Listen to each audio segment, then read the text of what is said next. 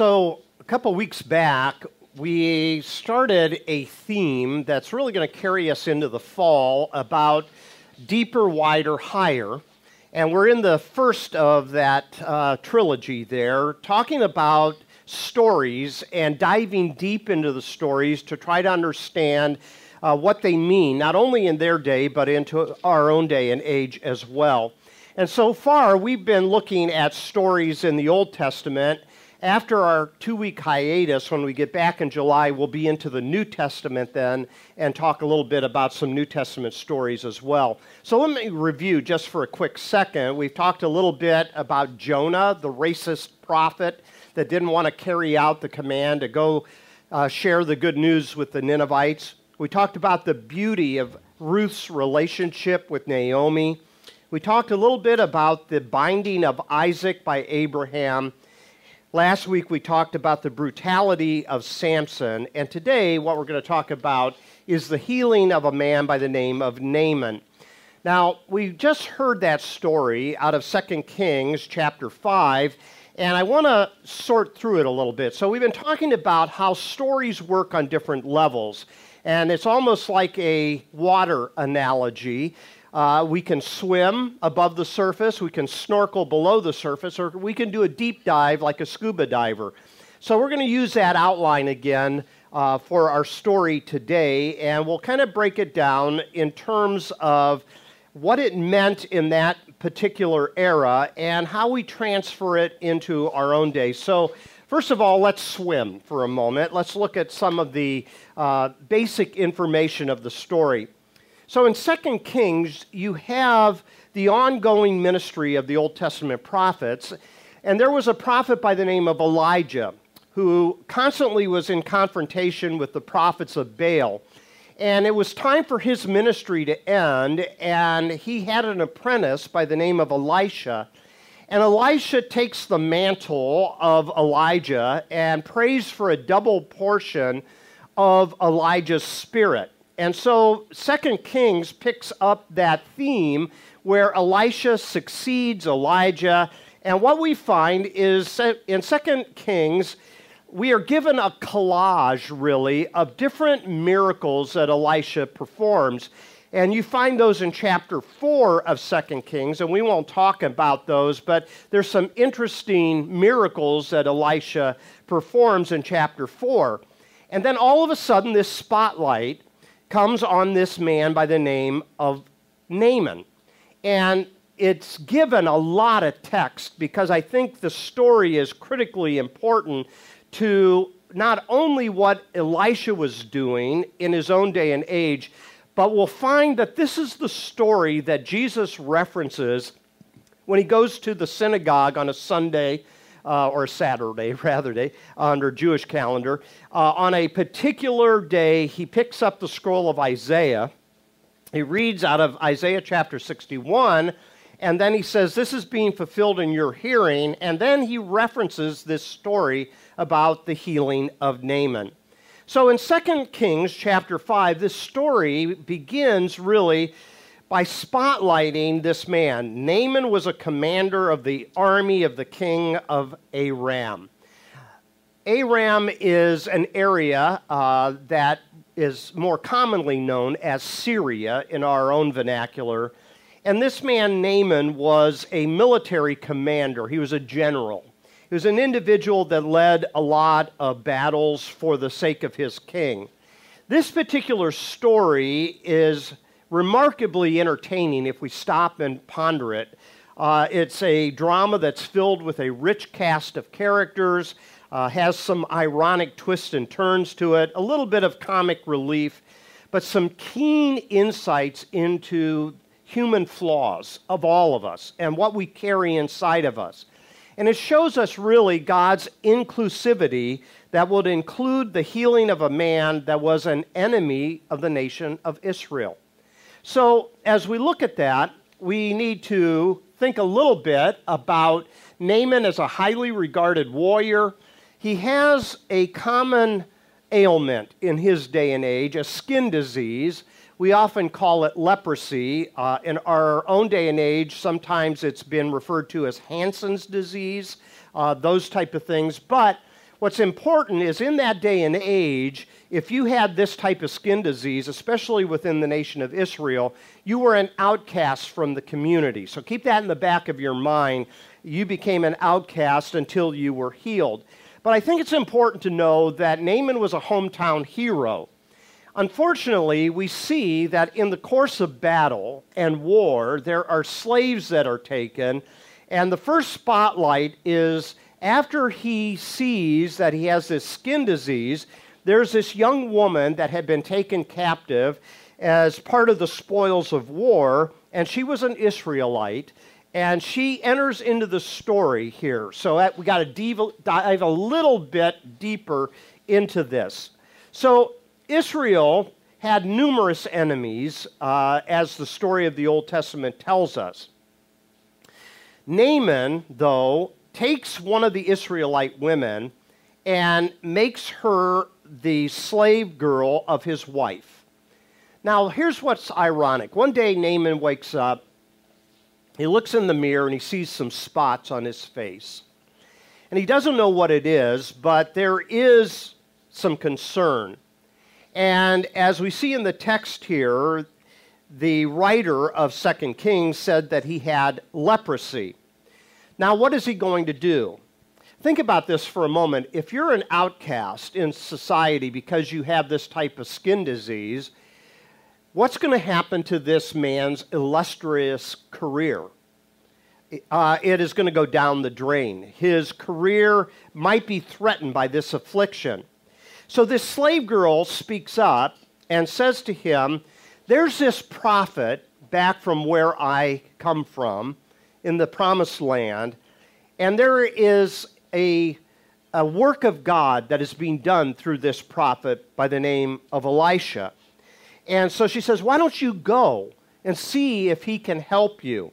Well, the first thing Naaman does as a commander is he makes sure he gets permission from the king of Aram because this is something he knows is going to need a little bit of a diplomatic uh, transition to take place. If he just marches into town without a letter saying that he's here to see the prophet Elisha, uh, those that see him coming with his large entourage of horses and chariots and that type of thing might think that he's coming to war again. So the king of Aram writes this letter and he goes to the king of Israel. And as he comes to the king of Israel, the king of Israel reads the letter. And the letter basically states that I'm expecting you to heal my general. Well, the king of Israel is full of fear because he thinks this is a pretext for war again. You see, he doesn't have any ability to heal Naaman. And so he despairs because he thinks that if Naaman goes back to his hometown, that becomes a pretext for uh, the king of Aram to send another army in and finish off the job. So the king of Israel is rubbing his hands together, and then Elisha hears that this uh, general has come into town, and he offers his services to see this man, um, Naaman. So Naaman, with his huge entourage, his military parade, showing off all of his power, comes to the house of Elisha. As he comes to the house of Elisha, Elisha doesn't even get up out of his chair to go out and meet Naaman. And so Naaman is expecting this huge welcome. Oh, it's so great to meet you, uh, Naaman. I heard of all of your conquests. He's sort of a military celebrity. Uh, but Elisha says, nah. He sends his messenger out to Naaman after hearing that Naaman has leprosy, and he says, hey, go down to the river Jordan, dip yourself seven times in the river, and you'll come up and you'll be cleansed. Well, Naaman gets all irritated and offended because he goes, He didn't even come out to meet me, right? And now he's telling me to go and dip down in the muddy waters of the Jordan River. If, I, if that was going to heal me, we have better river, rivers back home, right?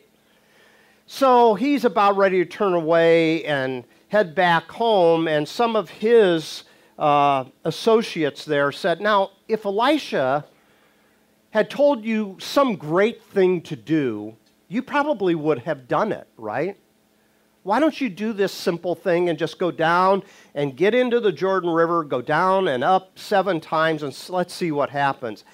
And Naaman's going, he's expecting um, this this grand type of healing miracle. He expects Elisha to put his hand on him and to somehow say some magic words and he's going to be healed.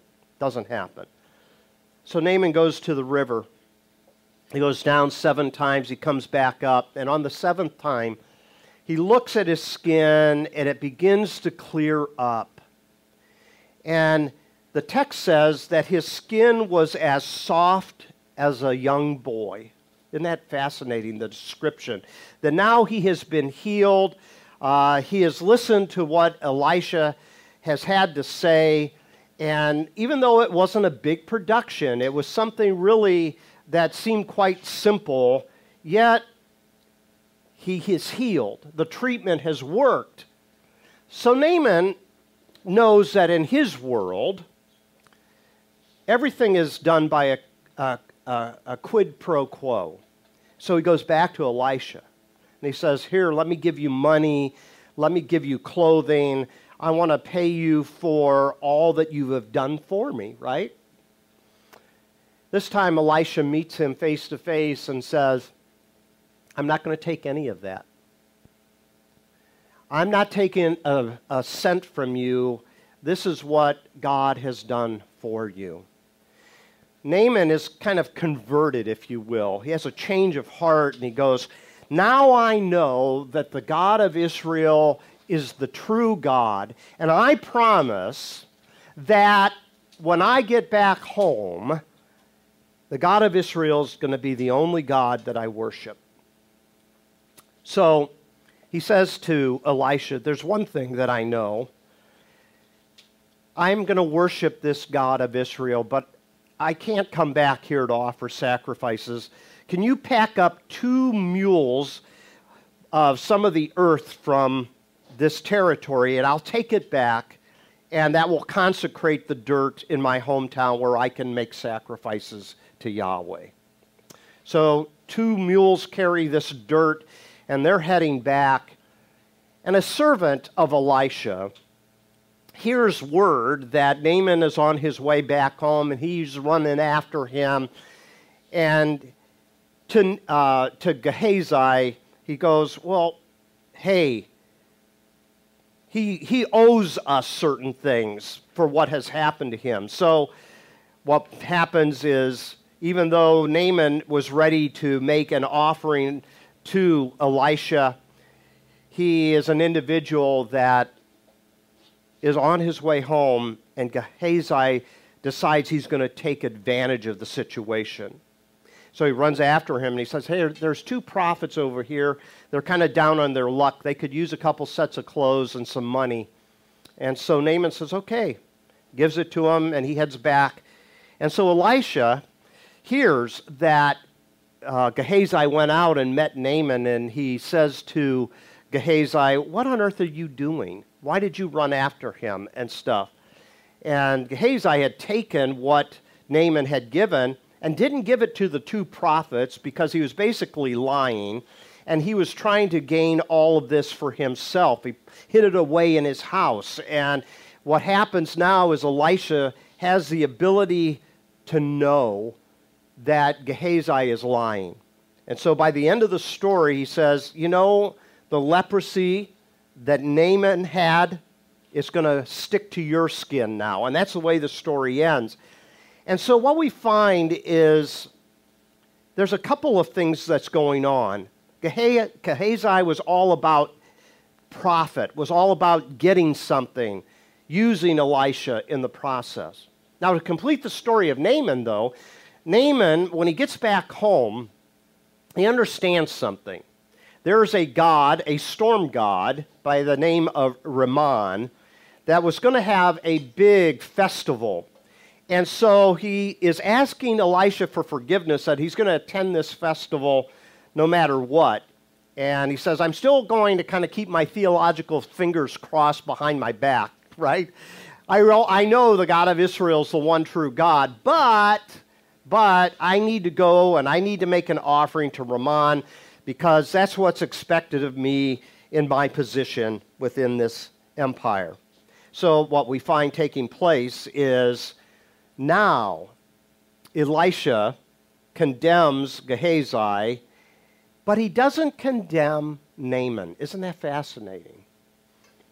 After, after Naaman says to him, Please forgive your servant for this one thing. When my master enters the temple of Rimmon to bow down, and he's leaning on my arm, and I have to bow there also, when I bow down in the temple of Rimmon, may the Lord forgive your servant for this. In other words, he's saying, I already know what I'm going to do.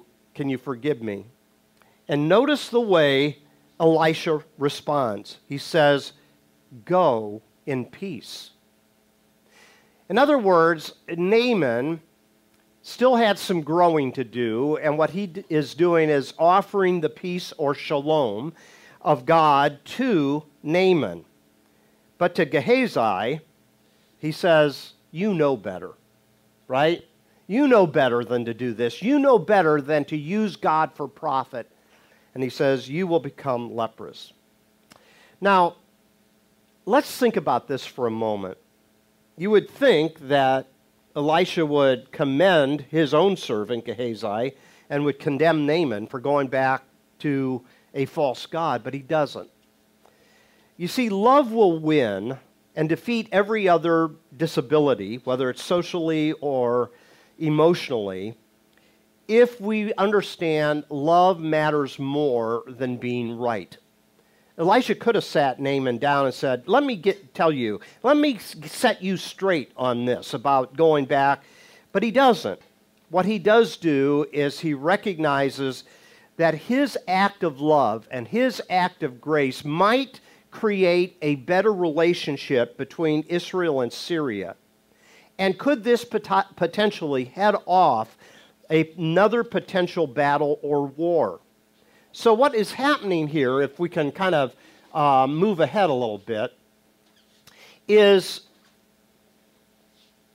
in the New Testament, Luke chapter 4, verses 27 through 29, Jesus references this story.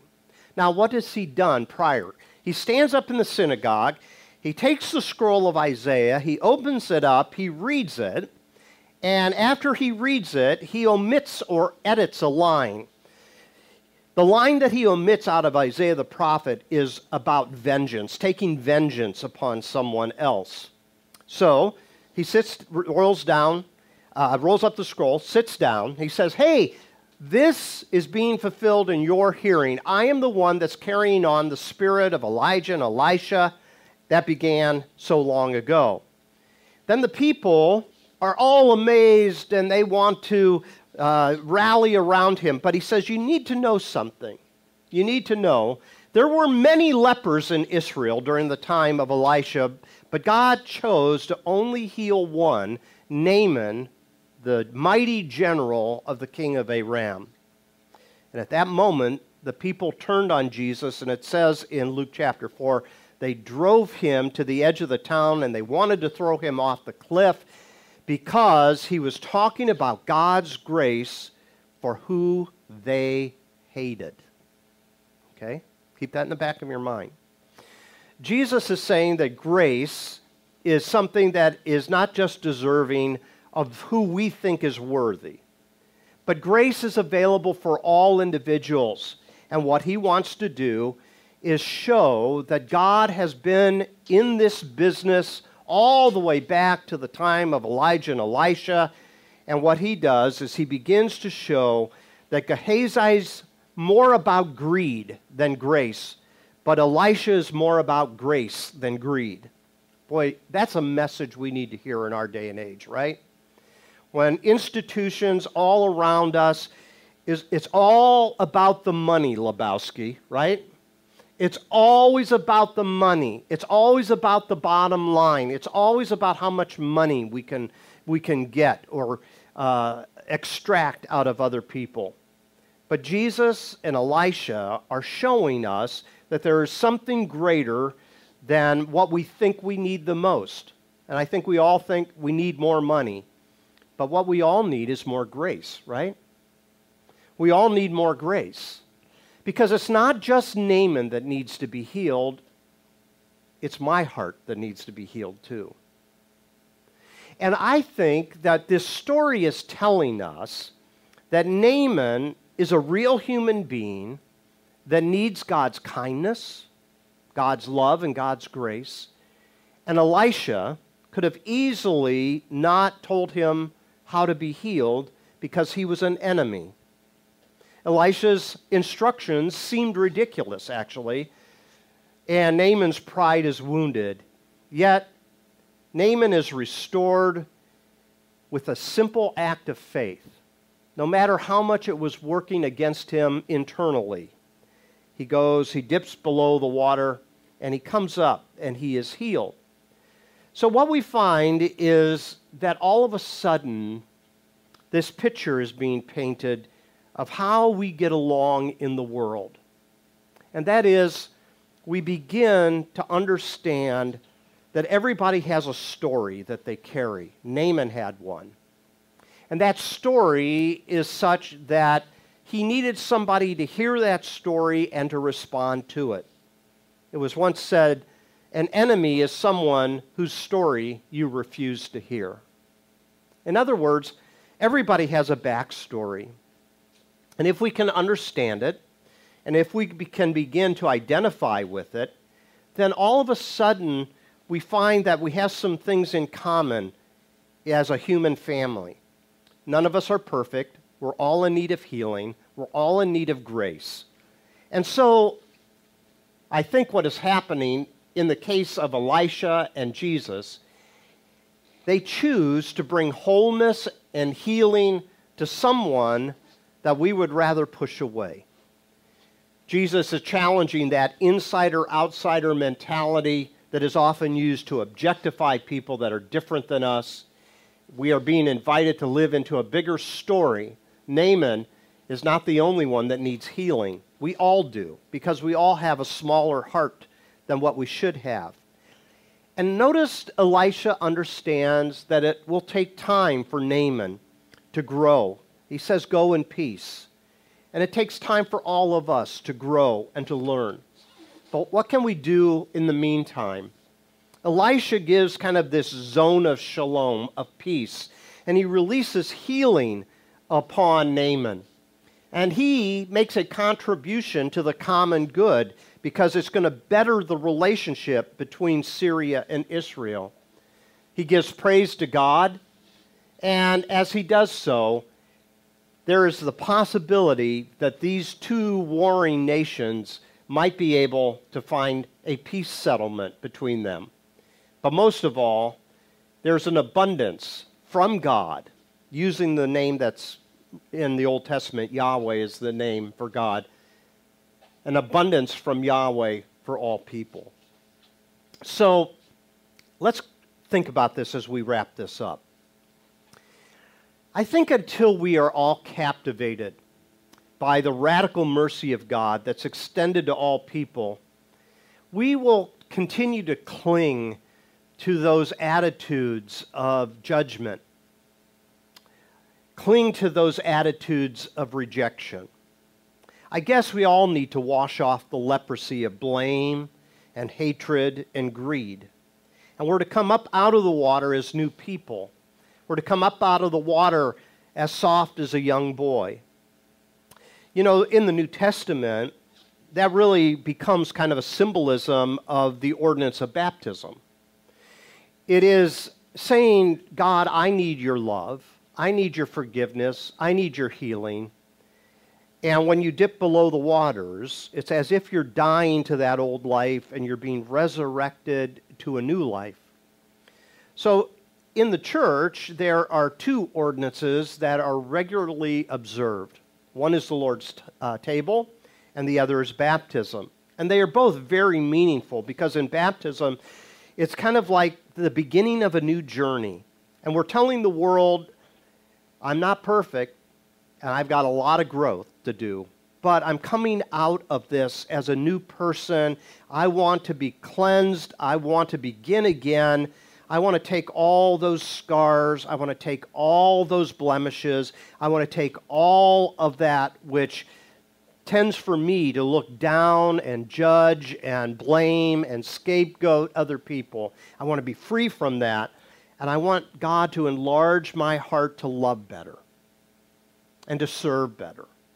And so, you know, sometimes um, I have the opportunity to uh, baptize people. They've never been baptized, and it's an opportunity to kind of initiate a new start. And I've done that to infants uh, most recently um, and to adults as well. And uh, if you have interest in that, uh, we might be able to arrange something to be able to uh, participate in that. We're going to take the Lord's table in a moment, but as we sang about God doing greater things, we all have a tendency to shrink God down to manageable size. And we need to get a bigger vision of God because God is always up to something bigger and better and more shocking, I think, than we can ever realize within our human limitations. And then we step into that. The other thing I want to think about here as we close um, is about healing for a moment. I think we look back to the biblical text, and I don't know about you, but I think, wouldn't it be something if we lived in a day and an age where we actually saw God do some physical healing uh, for people that are in such dire uh, straits? Um, we have a niece uh, that's in need of a healing touch. She's uh, going to be waiting for a heart transplant because um, chemotherapy damaged her heart many years ago. Um, you know individuals, Dawn was talking about her brother who's having a kidney removed tomorrow uh, surgically, who's going to need God's healing touch. And we don't come with bells and whistles and fireworks and say, you know, abracadabra, you know, but what we do is we lift people that we love, and you know them, and I know them. You have friends or relatives that need God to heal them and to touch them and to raise them up. And so I want to have a healing prayer for a moment. Then we're going to take the Lord's table, and uh, then we will conclude our service together. Would you bow your heads with me for a moment? We bring before you, Lord God, those for whom pain is their greatest problem. It might be physically, it might be emotionally, or maybe even relationally. They might be remembered more for their distress than their potential. They might be individuals that cry at night, I wish to God it were morning, and in the morning cry, I wish to God it were night. Lord Jesus, lover of all people, bring healing, bring peace upon those that we love we bring before you those whose experience from light has turned to darkness because of their circumstances. And in their silence, they don't know where to turn or maybe whom to trust. We ask, Lord God, that their troubles might be part of the burden that we carry, that we might lift them up in our thoughts and in our prayers. Lord God, you alone know the cure for every sickness bring healing and bring peace upon those that we love. So we ask all of this in the name of Jesus, whose flesh and blood brings healing and wholeness, the one who is our gentle healer. And as we come to the table and we take a piece of bread and we take a cup, we are reminded so long ago of when Jesus gave his body and his blood as a way of showing his love for mankind. We thank you that the ultimate healing is not just physical, but it really is spiritual because it is something that allows us to start again, to start over. So as we take the bread and the cup, we pray, Lord God, that you'll refresh us and heal us and bring to us newness of joy. We pray this in Jesus' name. Amen.